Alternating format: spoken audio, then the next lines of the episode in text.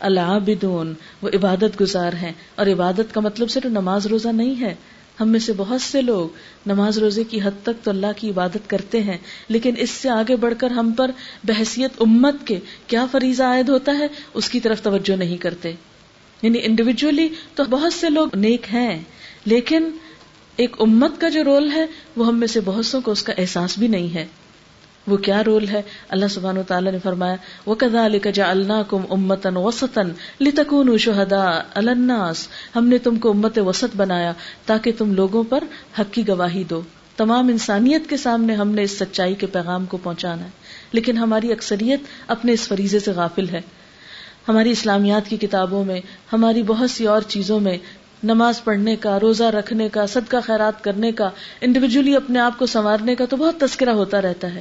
لیکن بحثیت امت ہماری کیا ذمہ داری ہے کہ پوری انسانیت کے سامنے ہمیں ایک اچھی مثال قائم کرنا ہے؟ اس کے لیے ہم مل جل کر بحثیت امت کیا کر رہے ہیں؟ وہ ہم سب دیکھتے ہیں کہ الیکشن کے موقع پر پھر بھی ہم یونائٹ ہو جاتے ہیں، اکٹھے ہو جاتے ہیں۔ لیکن اس کے علاوہ عام حالات میں کتنی ہمارے درمیان تفریقیں ہیں۔ کہیں رنگ ہے، کہیں نسل ہے، کہیں زبان ہے، کہیں مذہب ہے، کہیں کچھ اور ہے۔ ایسے میں کہاں ہم ایک ایسا نمونہ پیش کر سکتے ہیں کہ جس سے واقعی کوئی کہے کہ ہاں یہ ہے اللہ کا اتارا ہوا دین، یہ ہے قرآن سچی کتاب۔ ہم سب مانتے ہیں کہ یہ کتاب سچی ہے، لیکن ہم میں سے کتنے لوگ ہیں جو اس سچائی کے ساتھ، سنجیدگی کے ساتھ لگے ہوئے ہیں، جنہوں نے اس کتاب کو واقعی اس کا حق دیا ہو۔ اور اس کے لیے کچھ قربانی کی ہو، اس کے لیے اپنی جان یا مال لگایا ہو، اپنا وقت یا اپنی صلاحیتیں استعمال کی ہوں۔ پھر ہم ایک طرف اپنے آپ کو مسلمان بھی کہتے ہیں، جنت کے خریدار بھی ہیں، لیکن عملی طور پر اپنی ذمہ داریاں نبھانے کو بھی تیار نہیں۔ تو عبادت جو ہے، وہ صرف انڈیویجلی عبادت کرنا مقصود نہیں یہاں، بلکہ اس سے مراد پوری زندگی کو اللہ کی مرضی کے مطابق ڈھالنا ہے۔ الحمدونا تعریف کرنے والے اللہ کے شکر گزار یعنی ہر حال میں تنگی ہو یا تکلیف ہو، خوشی ہو یا غم ہو، کوئی بھی موقع ہو، تو اللہ تعالی کا شکر۔ اور یہ شکر کیا ہے دراصل؟ نعمتوں کا اعتراف، جو کچھ ہمیں اللہ تعالیٰ نے دیا ہے، اس پر نظر، نہ کہ ان چیزوں پہ نظر جو ہمیں نہیں ملی۔ اس طرح کیا ہوتا ہے کہ انسان اللہ تعالیٰ کی اطاعت کی طرف دوڑتا ہے، اور جب انسان اپنی زندگی کے محرومیوں ہی کو سوچتا رہتا ہے، تو اللہ کی عبادت اور اطاعت ہو نہیں سکتی۔ اور پھر ہون سیاحت کرنے والے۔ سیاحت کس کو کہتے ہیں؟ عموماً تو سیاحت کا مطلب سیر و تفریح لیا جاتا ہے۔ زمین میں گردش کرنا، زمین میں گھومنا، پھرنا۔ اب سوال یہ پیدا ہوتا ہے کہ ایک طرف اللہ تعالیٰ عبادت کی بات کر رہے ہیں ہم شکر کی بات کر رہے ہیں، توبہ کی بات کر رہے ہیں، اور دوسری طرف سیاحت کی بات۔ جی ہاں دنیا کے جتنے مذاہب ہیں، ان سب میں ایک چیز کامن ہے کہ ان کے ہاں اللہ تعالیٰ کا قرب پانے کے لیے لوگ گھر بار چھوڑ دیتے ہیں۔ شہر اور بستیاں چھوڑ دیتے ہیں اور جنگلوں میں نکل جاتے ہیں۔ اور جنگلوں میں نکلنے کو وہ اپنے لیے سیاحت سمجھتے ہیں۔ لیکن اسلام میں اس طرح دنیا کو چھوڑ کر جنگلوں کی طرف نکلنا پسندیدہ نہیں، کیونکہ لا رہبانیت فی اسلام اسلام میں کوئی رہبانیت نہیں، اسلام میں ترک دنیا نہیں۔ تو پھر یہ سیاحت کس قسم کی؟ یہ سیر و تفریح کس قسم کی؟ آپ صلی اللہ علیہ وسلم نے فرمایا تھا، سیاحت امتی الجہاد فی سبیل اللہ۔ میری امت کی سیاحت جو ہے، وہ اللہ کے راستے میں جہاد کرنا ہے۔ اور جہاد کا مفہوم بہت وسیع ہے۔ اس لیے کسی بھی اچھے مقصد کے لیے سفر جو ہے، وہ اس میں شامل ہو جاتا ہے۔ مثلا ہر جمرے کے لیے سفر جو ہے، وہ بھی سیاحت میں آتا ہے۔ پھر اسی طرح طلب علم کے لیے سفر، وہ بھی سیاحت ہے۔ پھر اسی طرح جہاد یا اللہ کے راستے میں جنگ کرنے کے لیے سفر، وہ بھی اسی میں آتا ہے۔ پھر اسی طرح تبلیغ اور تعلیم کے لیے سفر، وہ بھی اسی میں آتا ہے۔ اور ہم دیکھتے ہیں کہ مسلمان آپ صلی اللہ علیہ وسلم کے دنیا سے جانے کے بعد مدینہ میں نہیں بیٹھے رہے۔ مکہ میں انہوں نے حرم میں جا کر وہاں کے مجاور نہیں بن گئے، بلکہ وہ نکل کر پوری دنیا میں پھیلے۔ کچھ نے جنگیں کی، جیسے خالد بن ولید ہیں، اور کچھ نے علم کی خدمت کی۔ جیسے حضرت ابو حرار رضی اللہ تعالیٰ عنہ ہیں اور اسی طرح بے شمار دیگر صحابہ کرام ہیں۔ ہر شخص نے اپنی صلاحیت کے مطابق دین کی خدمت کی، دین کے لیے کوششیں اور محنت کی۔ کسی نے جان کے ساتھ، کسی نے مال کے ساتھ، کسی نے اپنے قلم استعمال کیے تو کسی نے اپنے خون کا نذرانہ پیش کیا۔ اور اس کے لیے وہ پوری دنیا میں پھیل گئے۔ یہی وجہ ہے کہ چند ہی سالوں کے اندر دنیا کا نقشہ تبدیل ہو کر رہ گیا۔ مسلمان ایک بڑی وسیع سلطنت کے مالک ہو گئے۔ دنیا میں امن و امان ہو گیا۔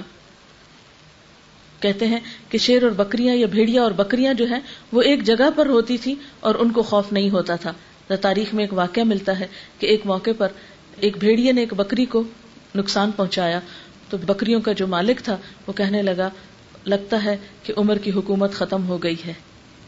اور واقعی پتا چلا کہ حضرت عمر کی وفات ہو چکی ہے، کیونکہ کہنے لگا کہ جس ملک کا خلیفہ عادل ہو، یہ ہو نہیں سکتا کہ وہاں کے جانور بھی اس طرح آپس میں لڑے حالانکہ جانوروں کے اندر تو اللہ نے لڑنے ہی کا ایک بڑا جذبہ رکھا ہے۔ لیکن حقیقی معنوں میں یہ ایک ضرب المثل تھا حضرت عمر رضی اللہ تعالیٰ عنہ کے دور کا امن و امان۔ تابعین کہتے ہیں، جیسے حضور صلی اللہ علیہ وسلم نے ایک پیشن گوئی کی تھی کہ ایک وقت آئے گا کہ اس خطۂ عرب پر اتنا امن و امان ہوگا کہ ایک عورت زیورات سے لدی ہوئی اپنے قبیلے سے نکلے گی اور تنہا سفر کر کے مکہ پہنچے گی اور واپس جائے گی اور اس کو اللہ کے سوا کسی کا خوف نہ ہوگا۔ تو ایک تابی کہتے ہیں کہ میں نے اپنی آنکھوں سے یہ نظارہ دیکھا۔ یعنی ایسے سین میں نے اپنی آنکھوں سے دیکھے اور یہ پیشن گوئیاں پوری ہوئی اور یہ کیسی پوری ہوئی کہ بالکل ہر طرف امن و امان ہو گیا۔ دنیا نے ایک اور ہی نظارہ دیکھا۔ یہ سب کچھ کس طرح ہوا؟ صرف اکیلے خود سے گھر بیٹھ کے نمازیں پڑھنے سے نہیں ہوا۔ یہ نیکی اور خیر کے کاموں کے لیے نکلنے کی وجہ سے ہوا۔ یہ دین کی بات دور دور تک پھیلانے کی وجہ سے ہوا۔ لیکن آج ہم گھروں کی محبت میں سارا وقت اپنی زندگی کی بہترین صلاحیتیں صرف انہی پتھروں لکڑیوں کی خدمت کرتے گزار دیتے ہیں۔ ہماری پوری کوشش صرف اس میں لگ کے رہ گئی کہ ہم ان گھروں کو ہی جنت بنا لیں۔ اور ان کو کسی بھی قیمت پر چھوڑنا ہم گوارا نہیں کرتے۔ خواہ وہ دین سیکھنا ہو، خواہ وہ دین سکھانا ہو، خواہ وہ کسی بیمار کی عادت ہو یا وہ کسی نیکی کے کام میں نکلنا ہو۔ لیکن اللہ کے ساتھ سودا کرنے والوں کی تو کچھ شرائط ہیں اور جب تک یہ شرائط پوری نہ ہو سودا مکمل نہیں ہو سکتا۔ آپ یوں سمجھیے کہ اگر اوپر کانٹریکٹ کا ذکر ہے تو یہاں نیچے اس کی شرائط طے کی جا رہی ہیں کہ اگر تم مجھ سے سودا کرنے والے ہو تو ان شرائط پہ پورا اترنا ہوگا۔ ارا کے اون رکو کرنے والے۔ اساجدون سجدے کرنے والے۔ دوبارہ سے رکو اور سجدوں کا ذکر کیا گیا یعنی فرائض کے علاوہ نوافل کے ساتھ بھی اللہ سے تعلق رکھنے والے، کثرت سے رکو اور سجدے کرنے والے، اور پھر ایک اور معنی بھی کہ آجزی کرنے والے۔ کیونکہ جو شخص دن میں کئی دفعہ جھکے فزیکلی جھکے، اور کئی دفعہ اپنی پیشانی زمین پہ رکھے، تو پھر اس کے اندر، اس کی شخصیت کے اندر بھی آجزی آ جانی چاہیے۔ یہ کئی دفعہ ہمارے ناک اور پیشانی کو زمین پہ رکھایا جاتا ہے کہ ہم آجز بندے بنے لیکن افسوس یہ کہ ہمارا تکبر کہیں تھمنے کا نام نہیں لیتا۔ ہم دوسرے انسانوں کو انسان نہیں سمجھتے۔ کسی کو مال کا غرور ہے تو کسی کو علم کا ہے، تو کسی کو اپنے کسی اور عہدے اور جاہو جلال کا ہے۔ لیکن اللہ کے بندے سب ایک ہی اصل سے پیدا ہوئے اور ایک ہی جگہ سب کی واپسی ہے۔ لیکن ہمارے ہاں یہ تفریق کس قدر عام ہو گئی ہے۔ اور اس کی بھی بنیادی وجہ یہی ہے کہ ہم نے دین کی اسپرٹ اور روح کو نظر انداز کر دیا ہے۔ اور وہ سب کچھ کیوں ہو گیا؟ اس لیے کہ دین کی تعلیم ہی نہیں ہے۔ پھر فرمایا، اس کی ایک اور شرط، جنت میں جانا چاہتے ہو، ایک اور شک، الامرون بالمعروف والناہون عن المنکر، نیکی کا حکم دینے والے اور برائیوں سے روکنے والے۔ جنت کا سودا کرنے والوں کی یہ ایک اہم ترین صفت ہے۔ یعنی صرف تمہارا اپنا نیک بن جانا کافی نہیں، تمہیں اس بات کی بھی فکر کرنی ہوگی، تمہاری اولاد کس راستے پہ جا رہی ہے، تمہیں اس بات کی بھی فکر کرنی ہوگی کہ تمہارے بہن بھائی کس طرف جا رہے ہیں، تمہیں اس بات کے لیے بھی پریشان ہونا ہوگا کہ دنیا کے باقی لوگ کس طرف کو جا رہے ہیں۔ کیا وہ اللہ کی سمجھ جا رہے ہیں یا اس کی طرف سے منہ مو موڑے ہوئے ہیں؟ کیا وہ اللہ کو یاد کرنے والے ہیں یا اس کو بھولے ہوئے ہیں؟ ہمیں ان تمام چیزوں کے بارے میں سوچنا ہوگا۔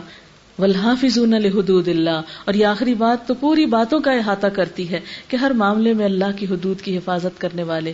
اللہ کی حدود کیا چیز ہے جن کی ہمیں حفاظت کرنی ہے؟ وہ کون سی باؤنڈری لائن ہے جہاں پر جا کر رک جانا ہے؟ تو آپ دیکھیں کہ کسی بھی حد کو آپ اسی وقت حد سے ادھر رہتے ہیں جب آپ کو پتا چل جائے کہ حد آ گئی یہ حدیں ایسے ہی ہیں جیسے سڑک پہ جاتے ہوئے ریڈ لائٹس ہیں۔ آپ تیز بھی گاڑی چلا کے جا رہے ہوں۔ جب ریڈ لائٹ آتی ہے تو آپ روک لیتے ہیں۔ کیوں روکتے ہیں؟ کیونکہ اسی میں امن ہے۔ اور اس لائٹ کو توڑ کر آگے نکل جانے میں ہلاکت ہی ہلاکت ہے۔ تو اسی طرح اللہ تعالیٰ نے کچھ حدود قائم کی ہیں۔ ان کو کراس نہیں کرنا۔ اگر ان کو کراس کرو گے تو ہلاکت میں جا پڑو گے۔ لیکن ہمیں تو ان کا پتہ ہی نہیں کہ وہ حدود ہیں کیا، کس معاملے میں کہاں اور کتنی ہے یہ سب کچھ بھی اسی وقت پتا چل سکتا ہے جب ہم جانتے ہوں کہ حدود اللہ کیا ہے اللہ کی لگائی ہوئی پابندیاں کیا ہیں؟ کون سی چیزیں ہیں؟ ہمارا دائرہ کار کیا ہے؟ اور کہاں ہم حد سے باہر جانے والے ہیں؟ اور اس میں بنیادی طور پر میسج یہ دیا گیا ہے کہ مسلمان ایک اعتدال پسند، ایک معتدل انسان ہوتا ہے۔ وہ حدیں پھلانگتا نہیں، نہ کسی سے محبت میں، نہ کسی سے نفرت میں، نہ کسی سے دوستی میں، نہ کسی سے دشمنی میں۔ کیونکہ آپ صلی اللہ علیہ وسلم نے فرمایا، من احب اللہ و ابغض اللہ و آتا اللہ و منا اللہ فقد استقمل المان جو شخص اللہ کی خاطر محبت کرتا ہے، اللہ کی خاطر کسی سے بوز رکھتا ہے، اللہ کی خاطر کسی کو کچھ دیتا ہے، اللہ کی خاطر کسی سے کچھ روک لیتا ہے، وہ اپنا ایمان مکمل کر لیتا ہے۔ تو اللہ کی خاطر دینا اور اللہ کی خاطر روک لینا، یہ کیا چیز ہے؟ اللہ کی خاطر محبت اور اللہ کی خاطر دوستی اور اللہ کی خاطر نفرت، یہ کیا چیز ہے؟ اس کے بغیر تو ایمان مکمل ہی نہیں ہوتا۔ لیکن ہم تو ان تصورات سے بھی خالی ہو گئے کہ یہ بھی ہمارے دین کے تقاضوں میں سے کچھ تقاضے ہیں۔ تو یہاں پر جنت کا سودا کرنے والوں کی صفت کیا بتائی گئی؟ والحافظون لحدود اللہ، کہ وہ اللہ کی حدود کی حفاظت کرنے والے ہیں۔ وہ بشر المؤمنین اور مومنوں کو بشارت دے دو، خوشخبری دے دو۔ کون سے مومن؟ جن سے اللہ نے جان و مال کے بدلے جنت کا وعدہ کر رکھا ہے۔ آج ہم سب کو دیکھنا ہوگا کہ ہم نے اس جنت میں گھر بنانے کے لیے، اس جنت کو خریدنے کے لیے دو چیزوں میں سے اپنا کتنا حصہ نکالا ہے۔ نمبر ایک تو یہ کہ چوبیس گھنٹے کا جائزہ لیجیے کہ ہمارے اوقات کی تقسیم کیا ہے۔ ہر روز ہم کو جو ایک نیا دن ملتا ہے، آپ یوں سمجھیے کہ سب پہ یہ دولت برابر کی تقسیم ہوتی۔ بہت سی چیزوں میں اونچ نیچ ہے، لیکن اللہ تعالیٰ نے ایک چیز میں مکمل مساوات رکھی ہے اور وہ وقت کی دولت کے بارے میں ہے۔ چوبیس گھنٹے کا ایک دن غریب کو بھی اتنا ہی ملتا ہے جتنا امیر کو یا فقیر کو ملتا ہے سب کو برابر کا ملتا ہے۔ ان چوبیس گھنٹوں کا جائزہ لیجیے کہ اس میں سے کچھ وقت تو ہمیں اپنی ذات کو دینا ہے۔ سونے کے لیے وقت چاہیے، کھانے کے لیے وقت چاہیے۔ اسی طرح کچھ اور ذاتی ضروریات پوری کرنے کے لیے وقت چاہیے۔ ٹھیک ہے، ہمیں آٹھ گھنٹے مثلا سونے کے لیے چاہیے۔ کھانے کا وقت آپ خود گھڑی سامنے رکھ کے دیکھ سکتے ہیں کہ دن میں کتنے گھنٹے آپ کھانے میں لگاتے ہیں۔ صرف ایک کھانے کا ایوریج ٹائم نکالیں، جب سے آپ کھانا لگاتے ہیں اور بیٹھ کے کھاتے ہیں۔ پکانے وغیرہ کا تو ایک طرف کر دیجیے ابھی۔ یعنی ناشتے سے لے کر دوپہر اور دوپہر اور شام کی چائے اور بیچ کا کھانا پینا ادھر ادھر اور پھر رات، یہ سب کچھ ملا کے آپ دیکھیں کہ اس میں کتنا وقت لگ جاتا ہے۔ پھر اسی طرح باقی زندگی کے جو کام ہیں، ان کے علاوہ اب ہم آ جائیں، وہ وقت جو خالصتاً اللہ کا ہے، نمازوں کا وقت۔ اس میں ہم کتنا وقت دیتے ہیں؟ کہیں ایسا تو نہیں کہ نماز کے وقت میں تو ہم ایک مصیبت کا شکار ہو جاتے ہوں۔ نہیں، یہ تو منافقین کی صفت ہے۔ ولا اتون سلاۃ اللہ وحم کو سالا وہ نماز کے لیے آتے ہیں تو سستی کے مارے آتے ہیں، مصیبت کے مارے آتے ہیں کہ اب پھر ایک اور نماز پڑھنی پڑے۔ پھر نماز کے وقت میں بھی کیا ہم نماز میں ہوتے ہیں؟ اور کتنے پرسنٹ ہوتے ہیں؟ اور کتنے پرسنٹ مسلح پہ کھڑے ہو کے بھی باہر ہی ہوتے ہیں؟ کیونکہ پوری توجہ ہی نہیں ہوتی اس طرف۔ پھر اس کے بعد آپ دیکھیے کہ نماز کے علاوہ باقی ہمارے ازکار کتنے ہیں؟ پھر آپ دیکھیں کہ ہمارے اوقات کا جو باقی حصہ ہے، بچوں کے لیے، شوہر کے لیے، دیگر رشتے داروں کے لیے، مریضوں کے لیے اور باقی ذمہ داریاں نبھانے کے لیے، وہ سارے کام جو خالصتاً ہم اللہ کے لیے کرتے ہوں۔ ان سب کی اگر آپ پرسنٹیج ایک نکالیں کہ دن کا کل کتنا حصہ ہم کس کام کے لیے لگاتے ہیں یعنی پورے چوبیس گھنٹوں میں آپ دیکھیں کہ نماز کے لیے ہارڈلی ایک گھنٹہ بنتا ہے۔ اگر ہم کچھ صحیح کر کے نماز پڑھیں اور پھر آپ دیکھیں کہ ایک پورے ہفتے میں ہمارا جو اللہ تعالی کے ساتھ وقت ہے، یا خالصتاً آخرت کی نیت سے جو ہم عمل کرتے ہیں، اس کو آپ کاؤنٹ کر لیں۔ قرآن کے ساتھ ہمارا ڈیلی کتنا وقت گزرتا ہے، ہم میں سے ہر ایک کو اپنے بارے میں سوال کرنا چاہیے۔ یعنی صبح اٹھتے ہیں تو روز کا جو قرآن پڑھنا ہے، ناظرہ پڑھنا ہے، یا اس کو سمجھنا ہے۔ کیونکہ اللہ تعالیٰ نے صرف یہ کتاب ناظرہ پڑھنے کے لیے تو نہیں بھیجی، سمجھنا بھی فرائض میں سے ہے۔ اس کے لیے ہم کیا کرتے ہیں؟ اور اس کے برعکس میں اور آپ دیکھ لیں کہ جب ہمارے ہاں اپنی ذات اور اپنی خوشی کے لیے جو کام ہوتے ہیں، مثلا ہماری شادیاں، ان شادیوں میں ہمارا کتنا وقت لگتا ہے اور اس پر ہم خرچ کتنا کرتے ہیں؟ چھوٹی چھوٹی باتوں میں ہم جو سوشلائزنگ کرتے ہیں، جو بھی کھانے پینے کے ہمارے سلسلے ہیں، ان سب میں ہمارا مال اور وقت کتنا استعمال ہوتا ہے؟ ہم اپنی ذات کے لیے مثلا لباس جو بناتے ہیں یا اپنے بننے سنورنے میں جتنا مال لگا رہے ہیں، کیا اس کا کچھ حصہ بھی ہماری آخرت کے لیے لگ رہا ہے؟ ہم میں سے ہر ایک کو سوچنا ہے۔ کیونکہ یہ دو چیزیں یعنی اپنا دن، ایک دن میں چوبیس گھنٹے، پھر یہ چوبیس گھنٹوں کو سات سے آپ ملٹی پلائی کر لیں، پھر آپ ویکس کو آپ دیکھ لیں، مہینوں میں اور مہینوں کو سالوں میں اور سالوں کو ساری زندگی میں۔ تو پوری زندگی کا ایک حساب کر کے چلیے اگلی تو معلوم نہیں کس کام میں آئے گی، پچھلی کا ہی ابھی تک ہم خود بیٹھ کے کسی وقت حساب کر لیں۔ کہ ایک دن کا ایوریج کتنا ٹائم نکالا اور ٹوٹل زندگی کا، کہ آپ نے دیکھا ہوگا کئی قسم کے لوگوں نے وہ کیلکولیشن کی ہوئی ہے کہ ایک انسان زندگی میں اتنے سال سوتا ہے، اتنے سال برش کرتا ہے، اتنا عرصہ یہ کرتا ہے، وہ کرتا ہے۔ لیکن ان میں کبھی مجھے یہ نظر نہیں آیا کہ اتنی دیر ہم نماز پڑھتے ہیں، اتنی دیر ہم قرآن پڑھتے ہیں، اتنی دیر ہم خدمت خلق کرتے ہیں۔ وہ چیزیں ہمیں کہیں نظر نہیں آتی، کیونکہ وہ تو ہماری پرائرٹیز میں سے ہی نہیں۔ لیکن افسوس کہ ہمارے لیے سب سے اہم ترین معاملہ کہ مرنے کے بعد جائیں گے کہاں؟ یہاں سے اگر ہمیں کہیں سفر کرنا ہو، تو ہم پہلے سوچتے رہیں گے کہاں؟ کون سا ہوٹل بک کرانا ہے؟ یا کس رشتے دار کے گھر رہنا ہے؟ یا کہاں جانا ہے؟ دنیا کا ایک معمولی سفر کرتے ہوئے تو ہم کو شدید پریشانی ہوتی ہے۔ لیکن آخرت کا سفر، اتنا طویل سفر جس سے واپسی بھی کوئی نہیں۔ دنیا کے سفروں سے تو گھر آ جاتے ہیں نا، تھکار کہتے بس شکر ہے گھر پہنچے۔ لیکن وہاں تو واپس نہیں آنا جا کر۔ یا تو ہمیں یقین نہ ہو کہ ہم نے جانا ہی نہیں، یہ مرکب جائیں گے اور مٹی ہو جائیں گے۔ جب ہم نے جی کر اٹھنا ہے، تو پھر ہمیں سوچنا ہوگا کہ وہاں کے لیے ہم نے اپنے مال اور جان کتنے خرچ کیے ہیں۔ کیونکہ وہ وہ دن ہے جس میں نہ ماں باپ کام آئیں گے، نہ رشتے دار، نہ دوست، نہ احباب، کوئی بھی نہیں، نہ مال۔ نہ جاگیر، نہ جائیداد، کوئی چیز بھی کام نہیں آئے گی۔ وہاں تو دو چیزیں دیکھی جائیں گی۔ بتاؤ، اپنے مال کا کیا کیا، جان کا کیا کیا۔ اگر تم اس جنت کی قیمت لے کر آئے ہو تو اندر داخلہ ہے۔ جیسے کسی بھی جگہ پر ہوتا ہے نا، ٹکٹ رکھ دیے جاتے ہیں۔ کہ انٹری ٹکٹ اتنا ہے۔ سو روپے ہے یا ہزار روپے کا ہے یا پانچ ہزار کا ہے۔ اور جن لوگوں کے پاس وہ ٹکٹ نہیں ہوتا، ان کو واپس بھیج دیا جاتا ہے۔ ان کو ہٹا دیا جاتا ہے۔ تو ہم میں سے ہر شخص دیکھے کہ اس نے اللہ کی راہ میں اپنا کتنا وقت لگانے کا سوچا ہے اور اپنے مال میں سے کتنا حصہ اللہ کی راہ میں دینے کا سوچا ہے۔ اللہ کی راہ میں دینے سے مراد یہ نہیں ہے صرف کہ جب کوئی بیماری یا تکلیف آئے تو اس وقت ہم کچھ صدقہ ٹوٹا پوٹا نکال دیں۔ اپنے دل کی خوشی کے ساتھ، کیونکہ آپ صلی اللہ علیہ وسلم سے پوچھا کہ بہترین صدقہ کیا ہے؟ تو آپ نے فرمایا، انت صدق و انت صحیح ہن شہی ہن تعمل الغنا و تخش الفقر. کہ بہترین صدقہ وہ ہے کہ تم اس وقت دو جبکہ تم صحت مند ہو۔ تم فقر سے ڈرو اور مالدار ہونے کی امید رکھتے ہو یعنی بین بین ہو۔ یعنی دینے سے تمہیں یہ بھی ڈر ہو کہ کہیں میرے پاس کیا رہے گا۔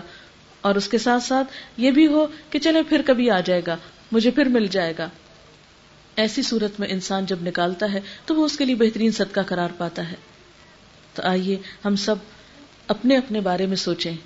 کیونکہ جب تک ہم خود اپنے بارے میں نہیں سوچیں گے، سنجیدگی سے نہیں سوچیں گے، ارادہ نہیں کریں گے، عزم نہیں کریں گے اور سچا ارادہ نہیں کریں گے، تو یہ سچا وعدہ بھی پھر ہمارے لیے نہیں ہو سکتا۔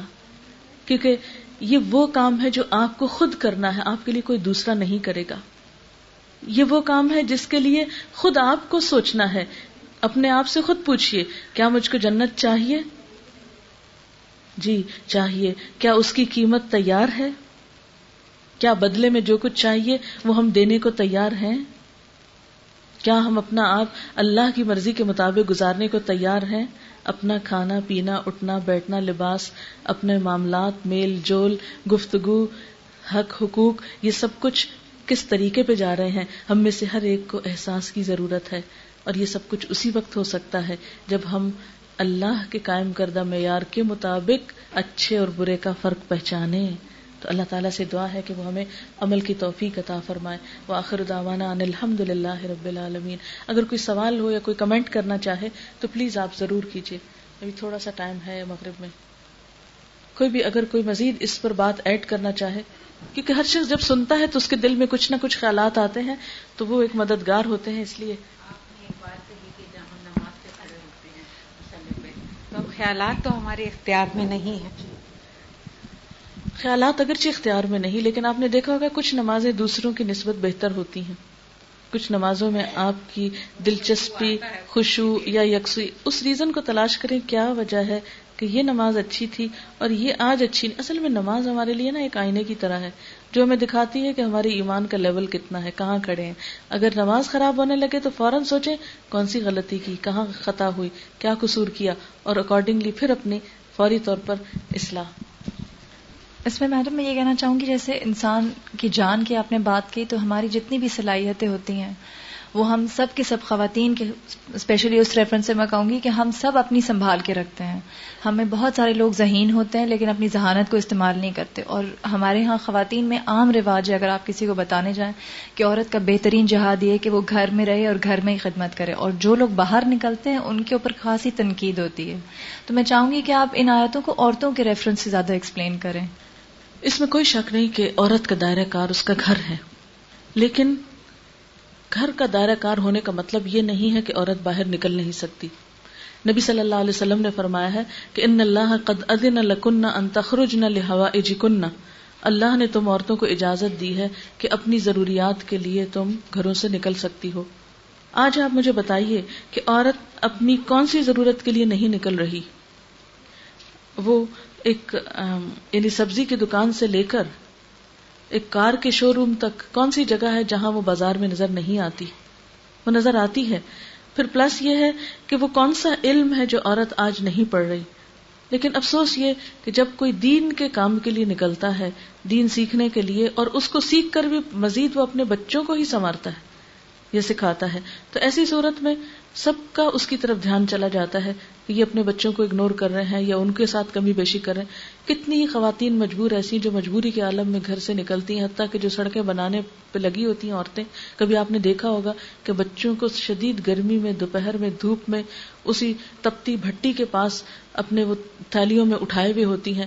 میری اپنی آنکھوں نے ایسے منظر دیکھے کہ چھوٹے چھوٹے دودھ پیتے بچوں کو عورتوں نے اٹھا کے تو سڑک پہ روڑی کوٹتے ہوئے ڈال رہی ہوتی ہیں یا اس میں مزدوری کر رہی ہوتی ہیں ان کے پاس کھانے کو نہیں، ضرورت کے لیے وہ نکل رہی ہے تو جب دنیا میں مصیبت پڑتی ہے، ضرورت پڑتی ہے، تو ہم نکلتے ہیں، چاہے بچے چھوٹے ہوں، چاہے کچھ بھی ہو، کیا آخرت کا مسئلہ اور ہمیشہ ہمیشہ کی زندگی کا مسئلہ ہماری ضرورت نہیں ہے؟ کہ ہم اس کو جانیں کہ کون سی چیزیں انسان کو جنت کی طرف لے جانے والی ہیں، کیا ہمارے فرائض ہیں، بچوں کی تربیت ہم کو کیسے کرنی ہے، ایک مسلمان ہونے کی حیثیت سے ہم کو اپنی ذمہ داریاں کیسی پوری کرنی ہے تو اس صورت میں اگر کوئی عورت دین سیکھنے کے لیے یا سکھانے کے لیے یا ان ذمہ داریوں کے لیے نکلتی ہے، تو آخر وہی مورد الزام کیوں ٹھہرائی جاتی ہے؟ کیا حضور صلی اللہ علیہ وسلم کے زمانے میں عورتوں نے یہ کام نہیں کیا؟ کیا انہوں نے دین نہیں سیکھا، نہیں سکھایا؟ یہ دونوں کام ہم مینج کر سکتے ہیں۔ ایک عورت اگر چند ہزار روپے کمانے کے لیے گھر سے نکلتی ہے، تو کوئی نہیں کہتا تمہارا بچہ چھوٹا ہے، تم نوکری کرنے مت جاؤ۔ سب خوشی سے اس کے ساتھ تعاون کرتے ہیں، کیونکہ وہ چند پیسے گھر لا رہی۔ لیکن ایک عورت اگر جنت کا سودا کر کے گھر سے نکلتی ہے، کچھ محدود وقت کے لیے، اور وہ اپنی باقی ذمہ داریوں سے پوری طرح غافل نہیں ہے، ان کو دوسرے طریقے سے مینج کر رہی ہے، تو ایسے میں یہ ایک شیطانی وسوسہ تو ہو سکتا ہے، لیکن ایک سنجیدہ سوچ نہیں ہو سکتی۔ آپ کچھ آج دیکھیں، عورت کو جو ضرورت ہے باہر نکلنے کی، وہ بھی گھر کے لیے ہی ہے اس کو ضرورت۔ کہ اپنے گھر کو سنوارے گی وہ۔ جب وہ علم سیکھے گی دین کا، تو جا کے اپنے بچوں کو سکھائے گی، اپنے شوہر کے حقوق بہتر طور پہ ادا کرے گی، اپنے جو باقی حقوق ہیں، سسرال کے میکے کے، وہ اس کو بہتر طور پہ ادا کرنے آئیں گے۔ جب یہ سب کچھ وہ سیکھے گی، دین سیکھے گی، تبھی اس کو معلوم ہوگا۔ اور جب وہ تبلیغ کرنے جاتی ہے، تو بھی اس کا موٹو یہی ہوتا ہے کہ باقی کی جو اس کی بہنیں ہیں، ان کو یہ بات سکھا دے۔ تو وہ نکل تو گھر کے ہی سنوارنے کے لیے رہی ہے۔ اپنے گھر کے لیے ہی رہی ہے جی۔ اور یہ سورج جب بھی سورج توبہ، تین چار دن جب بھی ہم پڑھ رہے ہیں تو مجھے ایک آیت اتنی کلک کرتی ہے اس میں پیچھے جو ہم نے سورہ نساء میں پڑھی ہے کہ یہ لوگ جو باقی لوگ بھاگ دوڑ کر رہے ہیں، جو نان مسلمز ہیں، اس کے لیے اللہ تعالیٰ نے پیچھے فرمایا نا کہ یہ لوگ تو امید بھی نہیں رکھتے مجھ سے، اور تم لوگ تم لوگ تو امید بھی رکھتے ہو۔ تو جب ہم تو کسی چیز کے لیے کر رہے ہیں، ہم تو بلا مقصد کر ہی نہیں رہے۔ جو لوگ بلا مقصد کر رہے ہیں، ان پہ کوئی تنقید نہیں ہے۔ وہ دنیا کے پیچھے دوڑ دھوپ اور ہر چیز کے پیچھے لگے ہوئے ہیں۔ لیکن جو ہم کسی چیز کے لیے، اللہ کی نعمت کے لیے، فضل کے لیے، جنت کے لیے کر رہے ہیں، تو اس کے اوپر تنقید ہے کہ ہم کیوں نکلے باہر؟ میڈم، ہمارا مسئلہ یہ ہے کہ ہم لوگوں نے یہ سمجھ لیا ہے کہ ابھی بہت زندگی پڑی ہے۔ بہت وقت ہے ہمارے پاس، ابھی انجوائے کر لیں۔ پھر جب اللہ کا بھی حق دینا ہوگا، دے دیں گے۔ ہم یہ نہیں سمجھ رہے کہ وہ وقت کس کے ہاتھ میں ہے، وہ اللہ کے ہاتھ میں ہے۔ ہمیں نہیں پتا کہ وہ کب آ جائے گا۔ اور ہمیں اس بات کا احساس کرنا ہے کہ وہ کسی وقت بھی آ سکتا ہے۔ لیکن ہم نے یہ فور گرانٹیڈ لے لیا ہے کہ ہماری زندگی میں ابھی بہت وقت ہے۔ اور جب وقت آئے گا تو ہم نیکیاں بھی کر لیں گے۔ فی الحال اس لائف کو تو انجوائے کر لیں۔ آج کل کی جوان نسل کا سب سے بڑی بات یہ ہے جوان نسل یہ کہتی ہے۔ جی ہاں اصل میں ویلیوز بدل گئی ہے نا، سوچ بدل گئی ہے۔ ہماری ساری ایجوکیشن بیسڈ ہے، صرف دنیا ہی کے فائدوں پر۔ ایک محدود سوچ کے ساتھ ہم کو سب کچھ پڑھایا جاتا ہے۔ جو کچھ بھی ہمارے بچے اسکولوں میں پڑھتے ہیں، یا مائیں جو کچھ بھی ان کو پڑھا رہی ہیں ہوم ورک کرا رہی ہیں، ہم سب اپنا جائزہ لیں کہ ہماری سوچ کہاں تک جاتی ہے۔ پہلے جاتی ہے کہ اس کلاس میں میرے بچے کو ٹاپ کرنا چاہیے، اس کو اتنا اور اتنا آنا چاہیے۔ ہم ادھر ادھر کے بچوں کو دیکھتے ہیں، ان کی ایج کیا ہے؟ وہ کتنا سیکھ گئے تو ہم پریشان ہوتے ہیں، ہمارا بچہ پیچھے کیوں؟ مقابلہ ہے تو صرف اس کلاس کی حد۔ اس سے نکلتے ہیں تو پھر اس پہ ہوتا ہے کہ کسی اچھے یونیورسٹی میں چلے جائیں۔ اس کے لیے پوری بھاگ دوڑ کرتے ہیں، جان مال دونوں لگاتے ہیں۔ پھر جب وہ وہاں پہنچ جاتا ہے تو پھر یہ ہوتا ہے کہ اچھی ڈگری لے کر نکلے، کہ اچھی جاب ملے۔ جب وہ اچھی جاب مل جاتی ہے پھر ہم مطمئن ہو جاتے ہیں اور سمجھتے ہیں کہ ہم بہت خوش قسمت ہو گئے۔ لیکن کیا ایک مومن کی زندگی یہیں بس ہو جاتی ہے؟ یہیں ختم ہو جاتی ہے؟ کیا ایک مومن کا فیوچر صرف ایک اچھی ڈگری اور ایک اچھی جاب ہے، یا ایک اچھا بزنس ہے، یا ایک اچھا گھر ہے؟ بس۔ اتنا ہی پا کے مطمئن ہو گئے۔ کیا یہ سب کچھ ہمیشہ ساتھ رہے گا؟ نہیں۔ مومن تو دنیا میں اللہ کے نمائندے ہیں، اللہ کے گواہ ہیں اس زمین پر۔ ان کی ذمہ داری صرف اتنی نہیں ہے کہ وہ دنیا کو اچھا بنا لے۔ ان کی ذمہ داری تو یہ بھی ہے کہ وہ باقی تمام دنیا کے سامنے اللہ کی پیغام کی سچائی کو ثابت کرے، اپنے عمل، اپنے رویے اور اپنے پیغام کے ذریعے۔ اگر آپ دیکھیں کہ ہماری جتنی بھی ایجوکیشن ہے، وہ ہمیں ایک محدود سوچ دیتی ہے۔ یہ دیتی ہے کہ تمہیں اس فیلڈ میں اس طرح اور اس طرح کرنا ہے تاکہ تم ایک کامیاب انسان بن جاؤ۔ کامیاب انسان کا جو ایک نقشہ ہمیں بتایا گیا ہے دنیاوی اعتبار سے، وہ صرف دنیا کے گرد گھومتا ہے۔ لیکن ہم تو سب دعویٰ کرتے ہیں کہ ہم نے مر کے دوبارہ اٹھنا ہے۔ جنت بھی ہے اور جہنم بھی ہے۔ ہماری سوچ تو وہاں تک جاتی ہے، لیکن ہم وہ قیمت دینے کو تیار کیوں نہیں؟ اور اس کے لیے کوشش کیوں نہیں کرتے؟ ہم سب کو سوچنا چاہیے۔ اور جب دنیا کی باری آتی ہے اور انجوائمنٹ کی بات بھی ہماری صرف اس دنیا تک رہ جاتی ہے نا پھر، آخرت تک نہیں جاتی۔ اللہ تعالیٰ تو ہم سے اس انجوائمنٹ کا وعدہ کرتا ہے جس کو کبھی ختم نہیں ہونا۔ دنیا میں کتنے ہی لوگ آپ نے ایسے دیکھے سنے ہوں گے کہ جنہوں نے دنیاوی کامیابی حاصل کی لیکن ابھی پوری طرح انجوائے نہ کر سکے کہ دنیا سے جانا پڑ گیا۔ پھر پیچھے والے صرف حسرت کرتے ہیں، آنسو بہاتے ہیں، مگر سبق ان سے بھی کوئی نہیں سیکھتا کہ ہمیں بھی جانا ہے اور ہمیں بھی اس کی تیاری کرنی چاہیے۔ آخرت کے بارے میں جب ہم سوچتے ہیں تو کہتے ہیں بہت وقت پڑا ہے۔ اور یہ دراصل ہم اپنے آپ کو دھوکا دیتے ہیں۔ اور کوئی بات کرنا چاہے گا؟ ہمیشگی کا تصور انسان کی خواہش ہے اور وہ دنیا میں تلاش کرتا ہے جو یہاں اس کو ملنی نہیں ہے۔ بالکل۔ ساری کوشش جو ہے وہ دنیا میں لگی رہتی ہے اور آخرت کے لیے کوئی کوشش نہیں۔ کسی بھی کسی سے پوچھ لیں تھوڑی دیر بعد دل پڑتا ہے اس چیز سے لیکن اب دنیا میں ہم قرآن سے دل چاہتے دل پڑتے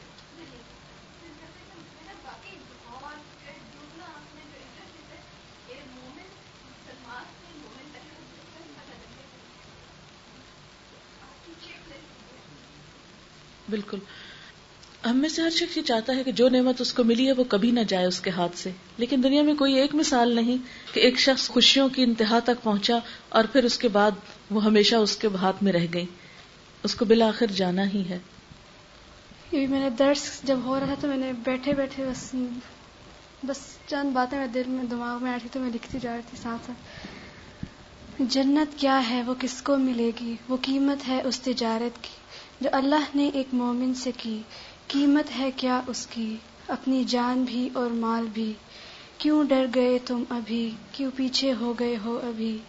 یہ مشکل ضرور سہی پر اس کے بغیر چارہ نہیں۔ اپنے وعدوں کو پورا کرو تم، اتنی بڑی جنت کے خریدار ہو تم۔ لیکن قیمت دینا نہیں چاہتے ہو تم۔ خود کو اللہ کے حوالے کر دو تم۔ اللہ کی نعمتیں لے کر کدھر کھو گئے ہو تم؟ اپنی مرضی سے اپنے اپنے کو اللہ کے حوالے کر دو، اپنے آپ کو اسی کے تابع کر دو، اپنی صلاحیتوں کو اسی کے راستے میں لگا دو، اپنی اس تجارت کی شرائط ادا کرو، ملی ہوئی نعمتوں کا شکر ادا کرو، صرف جنت کے تمنائی نہ بنو۔ سنو، اللہ کا سودا جنت ہے۔ سنو، اللہ کا سودا بڑا مشکل ہے۔ اس کی قیمت بڑی بھاری ہے۔ یاد رکھو اگر اللہ کو راضی کرنا ہے، تو برائی سے بچ کر رہنا ہے اور اس کی خوشی کے کام کرنا ہے۔ اپنے انجام کے بارے میں ذرا غور کرو، ٹھہرو، ابھی وقت ہے، سوچ لو۔ اتنی بڑی جنت کے خریدار ہو تم، پر قیمت دینا نہیں چاہتے ہو تم۔ دعا کر لیں۔ سبحان اللہ والحمد للہ ولا الہ الا اللہ واللہ اکبر۔ ولا حول ولا قوة الا باللہ العلی العظیم اللہم صلی علی محمد وعلى آل محمد كما صلیت علی ابراہیم وعلى آل ابراہیم انک حمید مجید اللہم بارک علی محمد وعلى آل محمد کما بارکت علی ابراہیم وعلی آل ابراہیم انک حمید مجید ربنا آتنا فی الدنیا حسنتا وفی الآخرة حسنتا وقنا عذاب النار. ربنا لا تزغ قلوبنا بعد إذ هديتنا وهب لنا من لدنك رحمة إنك أنت الوهاب ربنا هب لنا من ازواجنا وذرياتنا قرة اعين واجعلنا للمتقين اماما. يا حي يا قيوم، برحمتك نستغيث. لا اله الا الله انت الحليم الكريم. سبحان الله رب العرش العظيم. والحمد لله رب العالمين. رب نسألك موجبات رحمتك وأزائم مغفرتك. والغنیمة من كل بر، والسلامة من كل اسم. لا تدع لنا ذنبا إلا غفرته. ولا هما إلا فرجته ولا حاجة هي لك ردا إلا قضيتها يا أرحم الراحمين۔ یا اللہ پاک، جو کچھ ہم نے پڑھا ہے، اس میں جو بات آپ کی مرضی کے مطابق ہو، ہمیں اس پر عمل کی توفیق عطا فرما۔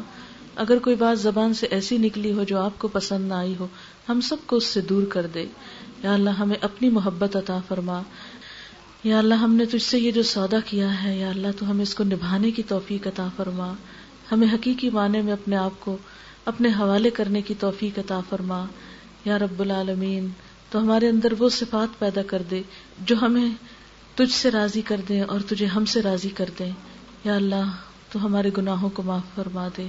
ہماری کوتاہیاں، کمیاں، ارادوں کی کمزوریاں، نیت کی خرابیاں، یا اللہ، تو سب چیزیں ہم سے دور کر دے۔